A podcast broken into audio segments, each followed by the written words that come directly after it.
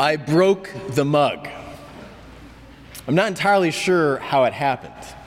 There I was, taking the clean dishes from the dishwasher, putting them all away, when all of a sudden, out of the blue, the mug and its handle decided to part ways while in my hands.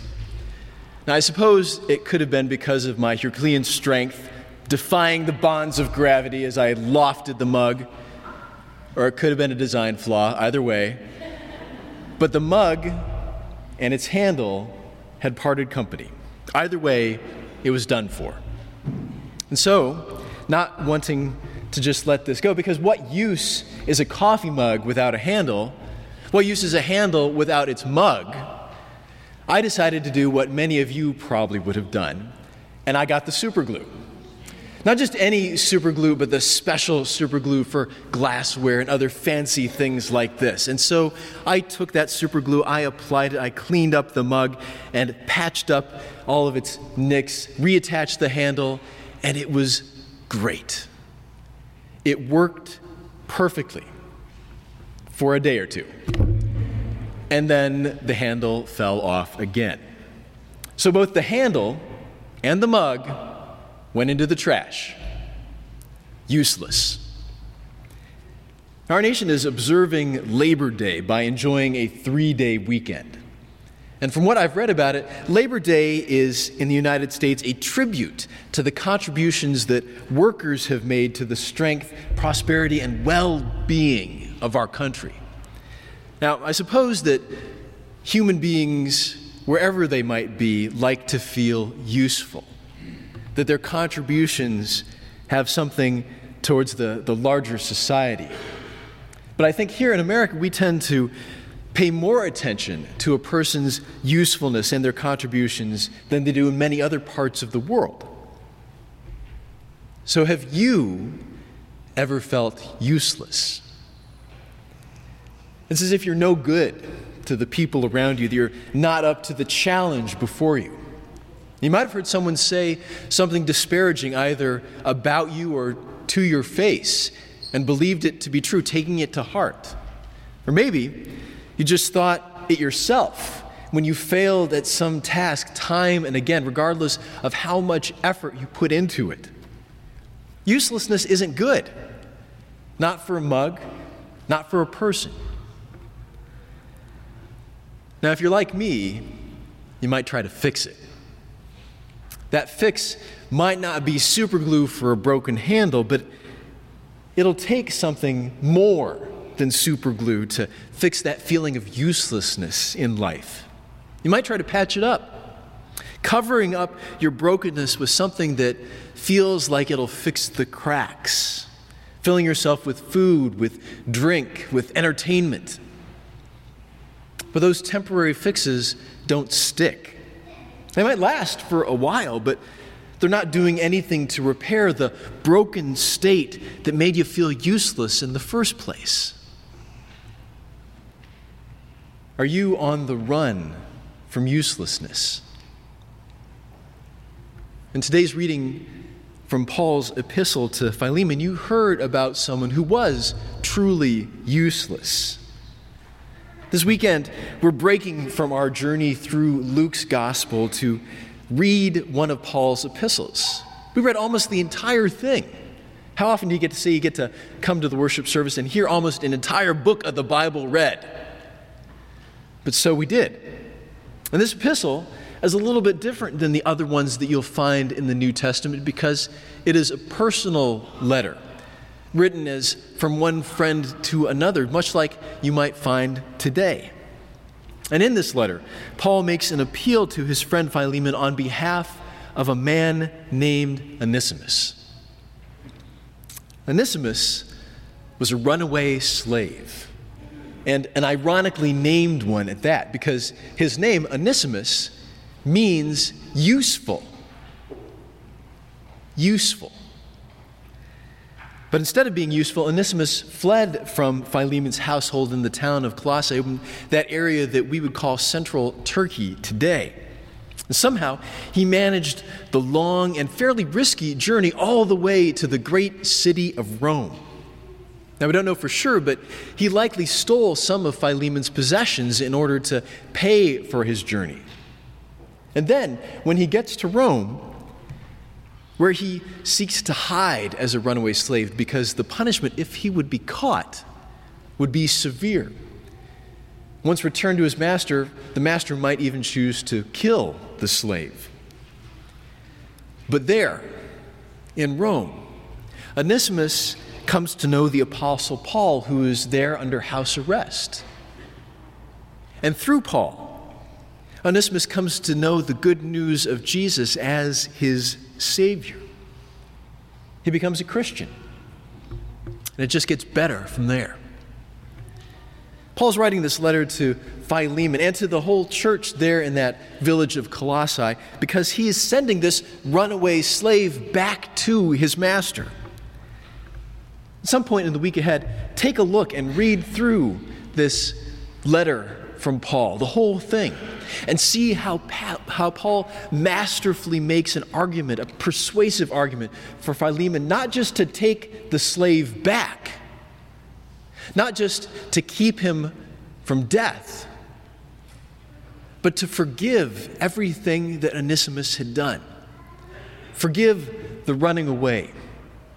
Forgive the debt, even the theft as a fellow Christian, one who came to know Christ through Paul, just like Philemon did, Onesimus is to be received back as not just a slave, but as a brother. Paul's argument might even open up the possibility that Philemon would free Onesimus from slavery. But however that return might have worked out, Paul makes it clear that Onesimus' life in Philemon's household is now forever transformed. The name Onesimus, useful, truly applies. Because in His grace, God took the bad situation of a seemingly worthless and useless person and turned it completely around. And while it was beyond impossible that this runaway slave of one of Paul's converts in Asia Minor should come to meet the apostle in that great city of Rome, God gave that divine provision. And God gave Onesimus faith to believe that he was indeed useful and valued in the Lord's sight. God provided for Paul through Onesimus, giving him a helper and a friend in his time of captivity. And in faith, the runaway slave was even willing to return to the household from which he'd run and the master whom he'd wronged. That's the power of the gospel. The good news of life with God through Christ. It transforms lives like Onesimus or Philemon. It reshapes human relationships. A master and a slave are made to be brothers. Lives that had been broken and useless are now made into something more. Now, you and I have been like runaway slaves slaves to our sin, slaves to self. We try to make an escape with all the good gifts that God has given to us, running off on our own. But just as Paul pledged to cover Onesimus' debt to Philemon by having any debt charged to his own account, Jesus has done the same for us before his Father and your Father. God charges your debt to Jesus on the cross, and in doing so, he wipes it out. It is paid in full. Jesus sets you free from slavery to sin and slavery to self. And this is not super glue. This is not a temporary fix to patch over the brokenness, to bring broken parts together. Because Jesus gives himself to heal your brokenness, to repair the cracks and damage that his sin has done with your standing before God and before your neighbor. Your life, your relationships are transformed at the foot of the cross. Through Jesus, God removed the irony of Onesimus' name. As Paul wrote, But now he is indeed useful to you, Philemon, and to me. When God claimed you as his child in the waters of holy baptism, he put Jesus' name upon you, and he did so, completely devoid of irony. You are, in God's sight, a little Christ. You are a member of the household of God. You are a Christian. The person who was once dead in sin and useless has been made alive and useful in God's grace. There's something else that you and I can take away from Paul's letter to Philemon, especially in this time where people in America are increasingly put into different classes and categories. As Onesimus went back to Philemon, no longer as a bondservant, but more than a bondservant, as a beloved brother, both in the flesh and in the Lord. Consider how you look at other people, whether they're people on the television or people on your street. As Christians, you and I must always view our fellow Christians in Christ. Because our common identity in Christ overrides all other classes or categories.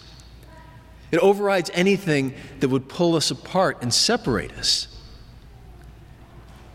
Going out this Labor Day weekend, consider how you would look at and treat other people, especially your brothers and sisters in Christ? Would you think that any of them are useless? Remember Philemon. Remember Onesimus. Because we are united in Christ's name, we can forgive each other's debts as we have been forgiven. Because we are united in Christ's name, we can treat each other with love as God has loved us. And because we are united in Christ's name, we are all useful. Amen.